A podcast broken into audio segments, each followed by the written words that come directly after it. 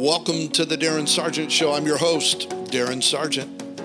This is the show where we provide life advice from a single handed perspective. Looking forward to sharing with you today. Let's jump in to this episode as we talk about what are you thinking?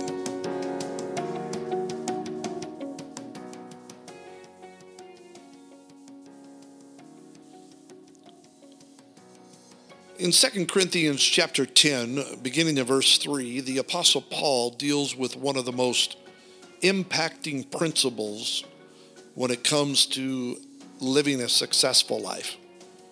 He said, "For though we walk in the flesh, we do not war after the flesh. For the weapons of our warfare are not carnal, but mighty through God to the pulling down of strongholds, casting down imaginations and every high thing that exalteth itself against the knowledge of God, and bringing into captivity every thought to the obedience of Christ.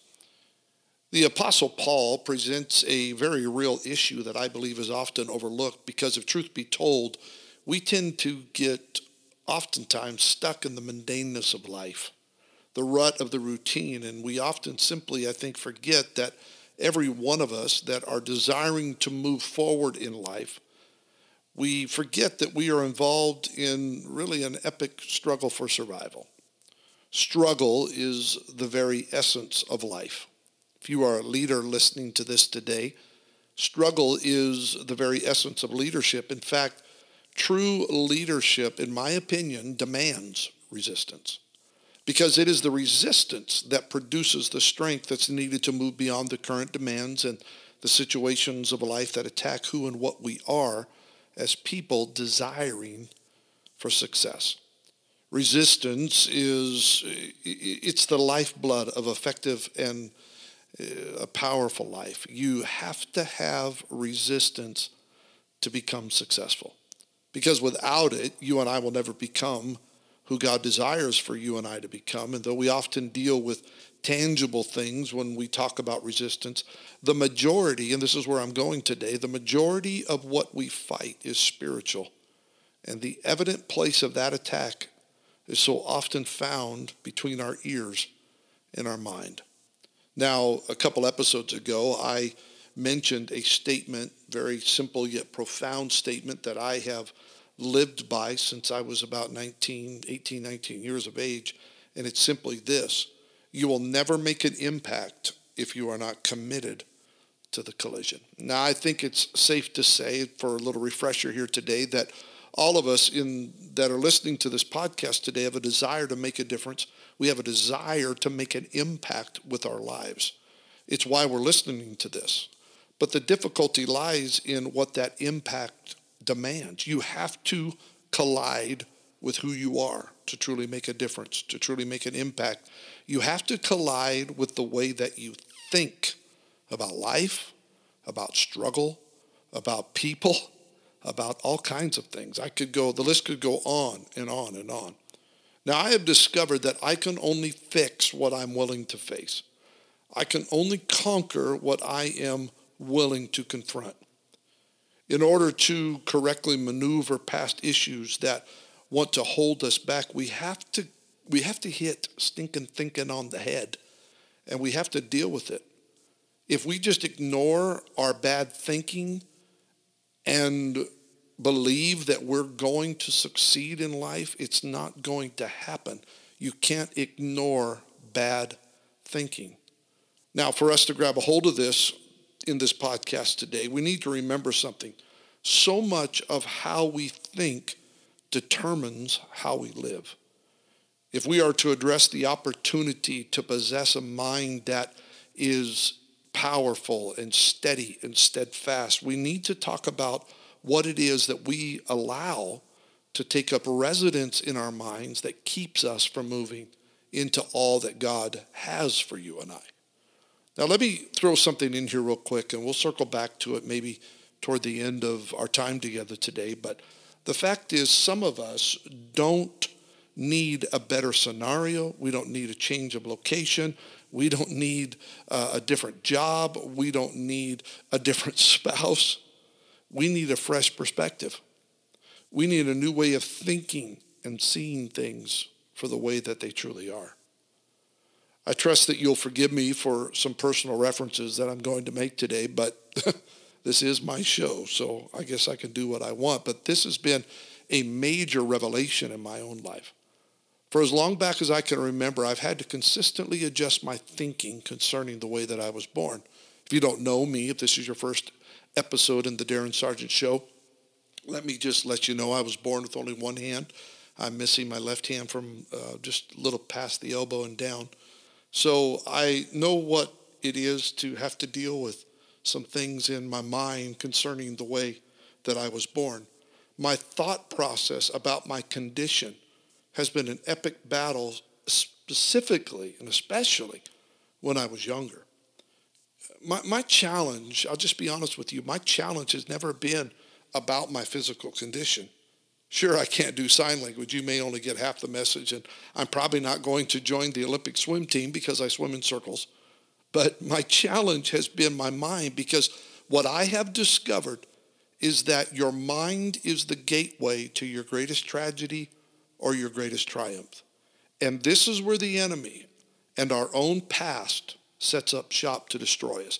Because if he can get our mind to question our value, if he can get our mind to focus on the problems and not the solutions, then the words that come out of our mouth will affect our direction. I've also, and we'll probably take a podcast and just talk about this statement because this statement right here that I'm about ready to make has been a life statement, and it's simply this attitude determines direction, and direction is more important than speed. It may have been the voice of doubt, fear, anxiety, whatever you want to call it, that crept in at times trying to convince me and maybe trying to convince you you're not gifted enough, you're not talented enough, you don't have what it takes. But remember, Paul reminds us it's the weak things of the world that God uses to confound the mighty. And I've got to allow my attitude to think the way that God wants me to think. The Apostle Paul also understood this powerful force that we need to consistently be working on when he wrote to the church in Rome. And he encouraged them and even con- encouraged us today by saying, Do not be conformed to this world, but be transformed by the renewing of your mind. The mind possesses the potential to make or break you, so it must continually be renewed. Now, there are three disciplines that we all need to be made aware of in our lives, and the Word of God addresses all three of these. And let me just quickly go through these. Again, we may take a podcast in the future and kind of unpack these a little bit more, but there's the physical discipline. Romans chapter 6, it says, Don't yield your members as instruments of unrighteousness. So that tells me that I am to discipline my body to not be involved in unrighteousness. That's a no brainer. That's scripture. But then there's the social discipline. Jesus and Paul both deal with this. Love your neighbor as yourself. I think we are in a time in our culture right now where this probably needs to be practiced a little bit more. I am to discipline myself to love my neighbor just as I do myself. This can be difficult at times, but it is doable. These are areas, these two are areas of disciplines that others can see that I am working on. I, I, can work on these and people take notice. I can let the Word and Spirit of God influence and change my behaviors, and you will notice. But the struggle happens in the third discipline it's the mental discipline. No one sees what's going on in my mind. Now, this is where Paul tells us we need to focus our energy. If I do not discipline my mind correctly, it will affect the arena of my physical disciplines, what I do with my body, what comes out of my mouth, and it will affect my social disciplines, how I relate to my family, my friends, my brothers, and my sisters, even the world. So if I don't win this battle of the mind, it affects how I act, how I talk, it affects how I relate to others. Paul knew something. Thought become thoughts become words. Words become actions, actions become habits, and habits shape your destiny. Let me say that all together. Thoughts become words, words become actions, Actions become habits, and habits shape your destiny. Our thoughts are basically a conversation with ourselves, and our thoughts become a transcript that describes our future. This is why I've never considered myself disabled. I've never looked at myself as someone who is handicapped. I've never looked at myself as someone who is lacking. Now, I'll get to this in a minute, but God defines who I am, not my circumstance. My circumstance does not define me. I'm going to define my circumstance with the help of God. This is why Paul would tell the Corinthians, you need to understand this is not a physical battle that we are in. This is a spiritual fight. And you and I must wage war in a spiritual manner in order to tear down the strongholds. And then he defines what those strongholds are by telling us to cast down imaginations. Those are strongholds in your mind. And every high thing, strongholds in your mind that exalts itself against the knowledge of God. And we need to bring it into captivity, every thought that's a stronghold in your mind, to the obedience of Christ because he understood that your mind is the gateway to your victory or your defeat. I want to make a statement. Maybe you ought to write it down or go back and listen to this if you're driving, walking, running, exercising, whatever you're doing. Life will always move in the direction of your strongest thoughts. I am thankful today that I'm taking time to deal with this because healthy minds, and I, am thankful God put this on my spirit because healthy minds are what is needed to succeed. One of my favorite verses in the Word of God, and I've already talked about this in one of the earlier podcasts, but Psalm 139 is absolutely one of my favorite portions of Scripture. Verse 14 says, I will praise thee, for I am fearfully and wonderfully made. Marvelous are thy works, and that my soul knoweth right well. My substance was not hid from thee when I was made in secret, curiously wrought in the lowest parts of the earth. Thine eyes did see my substance, yet being imperfect, and in thy book all my members were written, which in count continuance were fashioned when as yet there was none of them. How precious also are thy thoughts unto me, O God. How great is the sum of them. What God thinks about you matters, and how you think about God thinking about you matters. Verse 18 says, If I should count them, they are more in number than the sand. When I am awake, I am still with thee. Every one of us that are listening to this today were fearfully and wonderfully made. But the tragedy lies in what shapes that understanding over time. We are all born with promise and potential. That is what it means to be fearfully and wonderfully made. But time and circumstances, failure, tragedy, trouble, going through struggle, it, it warps that original design. The pressure of life, the pressure of leadership can warp how your mind thinks our mind begins to be twisted by the struggle and we develop habits that hinder our progress. And it all begins right here in our minds. That's why Proverbs reminds us as a man thinks in his heart, so is he. So, how do you and I make sure that we have a mind that is built for success? As with everything in life, there is a negative and there is a positive. The negative is found in what Paul writes in Corinthians casting down imaginations. We have to cast down those thoughts that cause us to think things are different than what they are, think things are worse than what they really are. Imaginations are huge, folks. Bringing into captivity every thought that tries to exalt itself against the knowledge of God. That's the negative. It's the work, it's the effort to cast down those imaginations that just run wild at times in our lives. But then there's the positive Think on these things, Paul would say. We renew our minds by thinking on things that Paul told the church in Philippi to think about. Don't think the worst about your neighbor. Don't think the worst about your friend. Don't think the worst about your co co-worker. Think things that are just, holy, pure. The idea is that of focusing our thoughts until they shape our behavior. The truth is, what we think is what we become. Where we have kept our minds is where we are. Our thoughts shape our behavior. Go back to the three areas of discipline physical and social behavior is always affected by my mental behavior. What we do is what we think. We have to replace negative thoughts with positive faith. My, my every thought should be guided by six principles that I'm going to give to you. And it's these principles that I believe will help daily renew your mind. Think on these whatsoever things are true. Don't believe the negative and the false first. Whatsoever things are true, whatsoever things are honest. Don't just believe the dishonest things.